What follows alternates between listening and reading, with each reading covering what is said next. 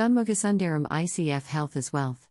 With its high content of nitrates, beetroots increase nitric oxide in our body and help improve our athletic performance, lower blood pressure, and increase blood flow. Before sleeping, know this. She could have been an IAS officer, she even wrote the exam. But an interview with the Defense Research and Development Organization, DRDO, happened. She got through and was asked to join immediately.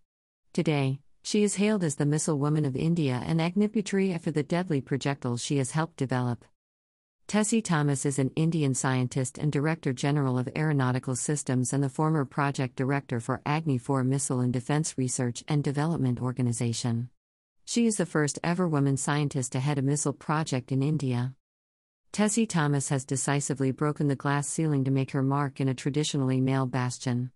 Having stood out ever since she joined the DRDO in 1988, she has played a pivotal role in India's missile development program, particularly in the making of its long range nuclear capable ballistic missile, the Agni V.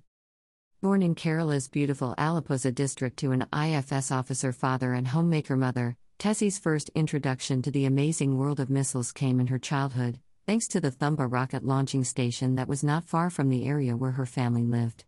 This exposure sparked her imagination and a passion for scientific research that would only grow stronger with time. Carefully nurtured by her mother, Tessy's interest in solid state physics took shape during her school days.